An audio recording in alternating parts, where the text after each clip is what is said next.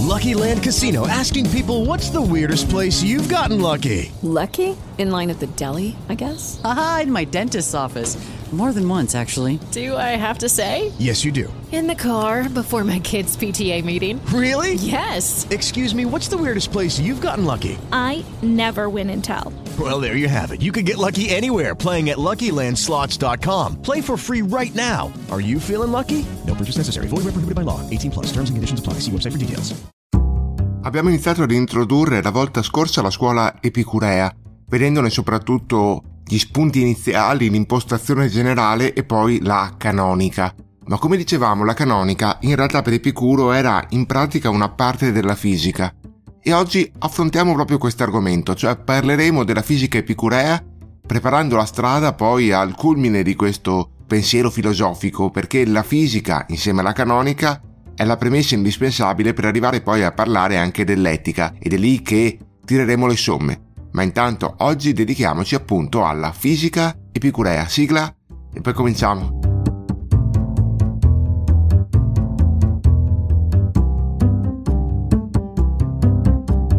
Dentro la filosofia, un podcast di Ermanno, Scrip, Ferretti. 71esima puntata. La fisica epicurea.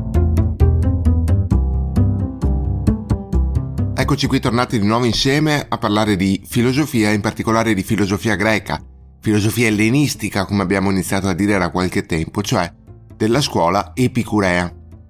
L'altra volta, vi ricordate, abbiamo introdotto questa importante scuola fondata da Epicuro e abbiamo detto che lo scopo della filosofia è quello, per Epicuro, di risolvere alcuni problemi dell'uomo.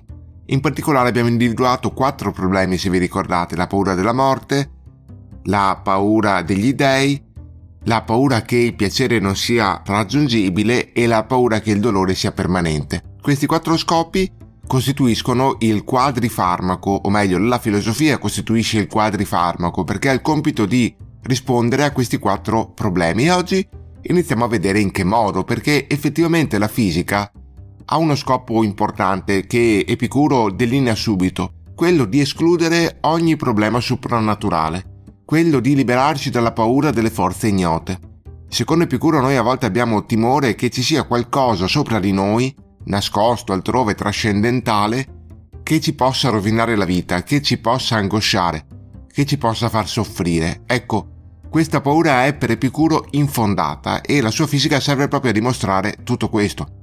Certo, una fisica di questo tipo, ve ne rendete anche voi conto, credo, è una fisica che se esclude la paura per le cause soprannaturali escluderà di fatto l'intervento degli agenti soprannaturali, cioè dette in termini più semplici, la fisica di Epicuro vuole liberarci dalla paura degli dei, ma così facendo ci libera in un certo senso anche dell'intervento degli dei, cosa che ha portato molti nel corso dei secoli ad attaccare la fisica e la filosofia epicurea. Il cristianesimo in particolare, l'avevamo già anticipato, fu uno strenuo nemico di questa filosofia, proprio perché in fondo Epicuro ha come scopo quello di dirci che non dobbiamo aver paura di Dio, anzi non dobbiamo aver paura degli dei perché Epicuro è comunque un politeista. E questa mancanza di paura per gli dei, chiaramente per chi professa una religione come quella cristiana, ma soprattutto antica e medievale, in cui era forte l'angoscia, la paura di Dio, il timore di Dio, non poteva essere ben accolta. Ma vediamo come fa Epicuro ad arrivare a queste conclusioni. In primo luogo, bisogna dire che Epicuro si ispira direttamente a Democrito, l'abbiamo detto anche l'altra volta che Democrito è un suo maestro indiretto. Ricordate che Democrito è il padre dell'atomismo, quel filosofo, quel fisico pluralista che aveva cercato un compromesso tra Eraclito e Parmenide. Abbiamo parlato ormai qualche mese fa ma se andate a ricercare tra le vecchie puntate del podcast lo trovate, se volete potete anche dare un nuovo ascolto a quel pensatore. Ecco, secondo Epicuro, appunto ispirandosi a Democrito, tutto ciò che esiste è corpo, esiste solo il corpo, esiste solo la materia, perché solo il corpo, dice Epicuro, può agire o può subire un'azione. Quindi siamo davanti a una forma di materialismo, materialismo piuttosto intenso, piuttosto forte. Tutto è corpo, ma ogni corpo, a sua volta, dice Epicuro, è formato di atomi. proprio gli atomi democritei, cioè le parti più piccole e indivisibili della materia. Ricordate infatti che Democrito aveva supposto l'esistenza di questi atomi, cioè dividendo la materia in parti sempre più piccole, prima o poi si sarebbe dovuti arrivare a una parte indivisibile. E quella parte indivisibile venne battezzata da Democrito atomo, che vuol dire proprio non divisibile. Epicuro riprende in toto questa concezione. Ora, se ricordate, Democrito affermava che gli atomi si muovono nello spazio in maniera casuale, tanto che si scontrano in mille modi possibili, in infiniti modi possibili. Ecco, qui Epicuro cambia un po' le carte in tavola lievemente, nel senso che dice che gli atomi, secondo lui, non si muovono casualmente. Gli atomi si muovono sì, ma verticalmente, spinti dal loro peso. E in questo modo finiscono per aggregarsi o disgregarsi formando i vari corpi. I corpi non sono altro che aggregazioni di atomi. Il divenire non è altro che disgregazione o aggregazione di atomi. Ma ovviamente questa combinazione, questo unirsi degli atomi avviene in modo particolare perché non si muovono in modo casuale come dicevamo ma verticale e se noi ci figuriamo il movimento di questi atomi provate a immaginarvelo li vediamo cadere dall'alto verso il basso ora se tutti gli atomi cadono dall'alto verso il basso vuol dire anche che cadono parallelamente gli uni agli altri. E in questo modo sembra che non si possano scontrare. Come vi dicevo, i corpi sono aggregazioni di atomi, ma come fanno gli atomi ad aggregarsi, a scontrarsi, a unirsi? Se sono sempre paralleli l'uno all'altro, se cadono verticalmente e quindi non si scontrano mai? Ecco, a questa domanda risponde Epicuro introducendo un nuovo elemento che invece Democrito non aveva introdotto il cosiddetto clinamen, parola che tra l'altro non deriva tanto da Epicuro quanto piuttosto da Lucrezio, vi ricordate l'autore di quel poema Il De Rerum Natura che abbiamo citato la volta scorsa, però il concetto è il medesimo, nonostante la parola sia latina. Cos'è questo clinamen? È una deviazione laterale e casuale che gli atomi compiono. È vero che cadono verticalmente tutti in parallelo l'uno all'altro, ma ad un certo punto un atomo o qualche atomo devia da questa caduta verticale e devia casualmente, è una mossa casuale che gli atomi fanno. A causa di questa deviazione gli atomi si scontrano perché quando un atomo inizia a muoversi in diagonale invece che in verticale, allora si scontra con tutti gli altri e così si generano gli urti e così si generano le aggregazioni. Tutto ciò che esiste, la materia, è formata di atomi che si sono aggregati in qualche modo in questa maniera tramite una parte di caduta verticale e una parte di deviazione casuale di questo clinamen. Ovviamente questa visione ci dà una panoramica piuttosto importante nuova dell'universo. In primo luogo, tutto l'universo è quindi costituito da pieni e da vuoti, possiamo dire. I pieni sono costituiti dalla materia, i vuoti sono lo spazio in cui la materia si muove. Ovviamente se le aggregazioni sono infinite perché le deviazioni casuali sono infinite, allora anche infinito deve essere lo spazio. E questa è già una cosa interessante, è una cosa nuova. Inoltre dice Epicuro il cosmo deve anche essere eterno, perché eterna deve essere la materia. La materia non può infatti, secondo Epicuro, formarsi dal nulla. Pertanto, gli aggregati che abbiamo visto adesso, i pianeti, le cose, la natura, non sono state create da Dio, la materia esisteva da sempre. Siamo davanti ad un materialismo, abbiamo già detto, no? Quindi la materia esiste da prima degli dei, da, dall'eternità. E questa materia si aggrega, gli atomi si aggregano in modo da un lato meccanicistico e dall'altro casuale. La caduta degli atomi infatti è una legge meccanica. Non sono gli dei che fanno cadere gli atomi, non è una forza sovrannaturale che fa cadere gli atomi, non è un agente divino che fa sì che gli atomi cadano. Gli atomi cadono perché hanno un peso e il peso li porta a cadere. Quindi è una legge meccanica, oggi diremmo fisica, che li porta a muoversi in questo modo. Poi è vero, come abbiamo detto, che a un certo punto ci sono delle deviazioni casuali, ma queste deviazioni, anch'esse, non sono volute dagli dei. Non c'è una forza soprannaturale, un dio che fa deviare gli atomi. Gli atomi deviano in modo completamente casuale. Dunque a reggere l'universo sono da un lato il caso, dall'altro la necessità, da un lato il clinamen, dall'altro delle leggi meccaniche. Capite? Non c'è nessun finalismo, non c'è nessun Dio. Non è vero come dicevano gli stoici che gli dei o il logos o chi per esso fa avvenire le cose perché ha uno scopo. Le cose avvengono per le loro leggi intrinseche, le cose avvengono per le leggi della natura e non c'è nessuno scopo da realizzare, nessun obiettivo, nessun Dio che ha un piano per l'universo. Non esistono piani per l'universo, non esiste, non esiste alcun provvidenzialismo, non esiste alcuna causa finale per usare una terminologia aristotelica. I movimenti, lo ripeto ancora perché è importante, non avvengono per volere degli dei. Capite quindi? La materia è l'unica vera sostanza di questo mondo. Non esiste neppure nulla di incorporeo. Il vuoto per definizione non agisce né subisce azioni, quindi il vuoto non esiste in sé, non ha una sua natura. È solo uno spazio in cui si muovono gli atomi. Ora ci rimangono da dire alcune cose veloci per trarre le ultime conseguenze da questa impostazione. In primo luogo parliamo dell'anima. L'anima per Epicuro esiste.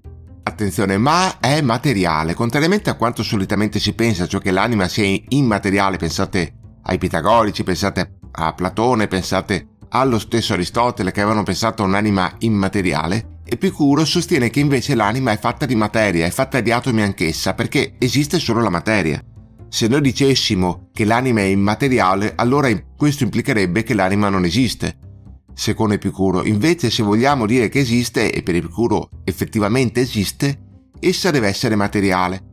Essa infatti per Epicuro è un soffio caldo di particelle, particelle corporee molto sottili e diffuse in tutto il corpo. E questo sembra riprendere in parte quello che dicevano gli stoici, no? Però cosa vuol dire questo? Che quando il corpo muore, muore anche l'anima, perché come il corpo è fatto di atomi che si disgregano, così anche l'anima è fatta di atomi che si disgregano. E infatti alla morte del corpo questi atomi spirituali, questi atomi dell'anima si separano e dunque nulla sopravvive alla morte. Quando muore il corpo muore anche l'anima, non c'è alcuna vita dopo la morte. E questo lo vedremo nell'etica, lo vedremo la prossima volta, spiega come mai non bisogna temere l'aldilà, non bisogna temere la punizione divina, perché non c'è nessuna vita oltre la morte, l'anima non va nell'inferno o nel paradiso, l'anima si disgrega. E quindi bisogna accogliere con una certa serenità la morte, ma su questo tema ci ritorniamo. Un'altra cosa che è interessante da dire riguarda poi gli dei. Come vi dicevo, l'universo di Epicuro funziona indipendentemente dagli dei, per leggi meccaniche, per leggi casuali ma senza l'intervento divino. Ebbene, Epicuro afferma che gli dei in effetti esistono ma non si interessano del nostro mondo. Ovviamente abbiamo detto mille volte che tutto è fatto di atomi, che esistono solo gli atomi e allora anche gli dei sono fatti di atomi. Anche gli dei hanno una loro natura materiale, ci sono, lo vedremo, si occupano di altre cose, non si occupano di noi, dunque non ha senso temerli, non ha senso aver paura, ma di questo parleremo ancora nell'etica. Per ora basti sapere che gli dei esistono. La filosofia di Epicuro non è una filosofia atea, anche se può sembrarlo, perché di fatto dobbiamo sbarazzarci della paura degli dei. È una filosofia in cui gli dei ci sono, e quindi non una filosofia atea. Ultimo discorso da fare, ma importante, riguarda la natura profonda del nostro cosmo, del nostro universo. Vi ho detto che a regolare l'aggregazione e la disgregazione degli atomi sono due elementi fondamentali. Da un lato la caduta verticale, meccanicistica di questi atomi, dall'altra la deviazione casuale, il clinamen. Allora uno potrebbe chiedersi perché in fondo c'è bisogno di questo caso, di questa deviazione casuale. Epicuro forse poteva spiegare la aggregazione degli atomi anche in altra maniera. In fondo aveva creato un universo materialistico e meccanicistico, c'era proprio bisogno di introdurre il clinamen, la deviazione casuale. In fondo oggi noi cerchiamo di spiegare l'universo tramite leggi fisiche, tramite leggi meccaniche, senza dover ricorrere al caso. Perché Epicuro lo fa? Ebbene, possiamo cercare di dare una risposta a questo interrogativo. La risposta sta, secondo Epicuro e i suoi seguaci, in fondo nell'uomo. Pensate all'uomo, l'uomo è un aggregato di atomi. L'uomo è fatto di materia, perfino la sua anima è un aggregato di atomi ed è fatta di materia. Se gli atomi obbedissero solo a leggi meccaniche, cioè se gli atomi semplicemente obbedissero alle leggi della fisica, alle leggi intrinseche al loro essere, allora anche l'uomo sarebbe regolato da pure leggi meccaniche. Sarebbe un prodotto di questo meccanicismo. E questo implicherebbe che in fondo tutta la vita dell'uomo sarebbe predeterminata in fondo. Non ci sarebbe cioè spazio per il libero arbitrio.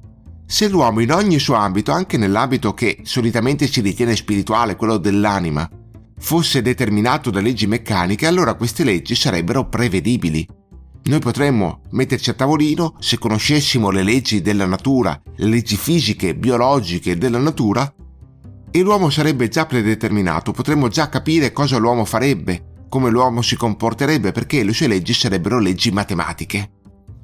Se noi vogliamo ammettere invece, ed Epicuro vuole ammetterlo, che l'uomo possa anche essere libero, cioè non debba obbedire a leggi già scritte, ma possa fare anche di testa sua ogni tanto, allora bisogna che ci sia un po' di spazio per la casualità, un po' di spazio per la libertà. Serve cioè una componente casuale che garantisca un po' di libertà all'uomo. Per ammettere questa componente casuale bisogna anche ammettere che gli atomi non siano sempre predeterminati, che il loro comportamento non dipenda solo ed esclusivamente da leggi necessarie, da leggi prevedibili, da leggi meccaniche. Per questo Epicuro introduce questa componente casuale, questa deviazione, questo clinamen, perché è l'unico modo per ammettere il caso e, ammettendo il caso, ammettere anche la libertà umana. Ultimissima cosa, e poi abbiamo finito, che riguarda la fisica, ma in realtà poteva rientrare anche nella canonica, vi ho detto che tutto è atomi, tutto è materiale, ma dunque anche la conoscenza umana deve avere una base materiale. Quando noi conosciamo bisogna che conosciamo atomi, quando noi vediamo bisogna che vediamo atomi. In effetti, secondo Epicuro, la sensazione, cioè il percepire le cose, è qualcosa di materiale. È un flusso di atomi, in questo si richiama effettivamente a quello che Democrito aveva già anticipato, e con Democrito, se vi ricordate, qualcosa di simile l'avevano detto anche Empedocle, e gli altri grandi fisici pluralisti. Secondo Epicuro, in effetti, quando noi percepiamo qualcosa, riceviamo un flusso di atomi che si stacca dalla superficie delle cose e colpisce i nostri sensi. Quando io vedo un oggetto è perché questo oggetto emana, come fosse quasi una sorgente di odori, emana un flusso di atomi che si sposta nel vuoto, si sposta nello spazio e colpisce il mio occhio. Quando io sento un rumore, sento un'emanazione di atomi che colpisce il mio orecchio, quando sento un odore sento un'emanazione di atomi che colpisce il mio naso, colpisce i miei sensi. Dunque i sensi sono passivi in un certo senso, ricevono degli atomi e così facendo creano delle immagini che di fatto sono il corrispettivo di queste sensazioni. Così avviene la conoscenza, secondo Epicuro, così noi immagazziniamo i dati che provengono dall'esterno. Ecco, questo era quello che oggi volevo dirvi per presentarvi la fisica epicurea e anticipare alcuni elementi che poi riprenderemo effettivamente nell'etica. Come avrete notato abbiamo posto delle premesse importanti sugli dei, sull'anima, sulla natura del cosmo e queste cose vedrete che avranno una loro soluzione definitiva appunto quando affronteremo quei quattro problemi da cui siamo partiti. Il problema della paura degli dei, della paura della morte, del piacere e del dolore. Ma per oggi ci fermiamo qui. Vi ricordo che il podcast lo potete ascoltare su tante e diverse piattaforme, su Apple Podcast, Google Podcast, Spotify, Deezer, Castbox, Radio, Spreaker, YouTube, Audible e su queste piattaforme vi ricordo anche che potete ascoltare pure il podcast gemello intitolato Dentro alla storia, in cui parliamo ovviamente di storia. In più vi ricordo che se vi interessano la filosofia anche più recente, la storia più recente e soprattutto se vi piace il format delle video spiegazioni, Potete trovarmi anche su YouTube cercandomi come Ermanno Ferretti oppure come Script e lì trovate davvero centinaia e centinaia di video dedicati ad ogni fase storica e ad ogni pensatore, almeno i più importanti ci sono tutti. Infine, se volete rimanere in contatto, sapere quello che faccio, i podcast, i video che registro, ma anche ricevere consigli di lettura, riflessioni, consigli di visione, vi ricordo che potete seguirmi se volete sui social network cioè su Facebook, su Twitter oppure su Instagram dove sono presente col nickname di Script oppure abbonarvi alla newsletter gratuita e settimanale che trovate all'indirizzo internet script.substack.com e vedrete lì di poter trovare una mail che arriva ogni lunedì con tutto un resoconto completo di quello che ho fatto dal punto di vista filosofico, storico e più in generale culturale. Basta, ho finito. Ci sentiamo presto per andare avanti con la filosofia epicurea e poi con tutto il resto. Ciao, alla prossima!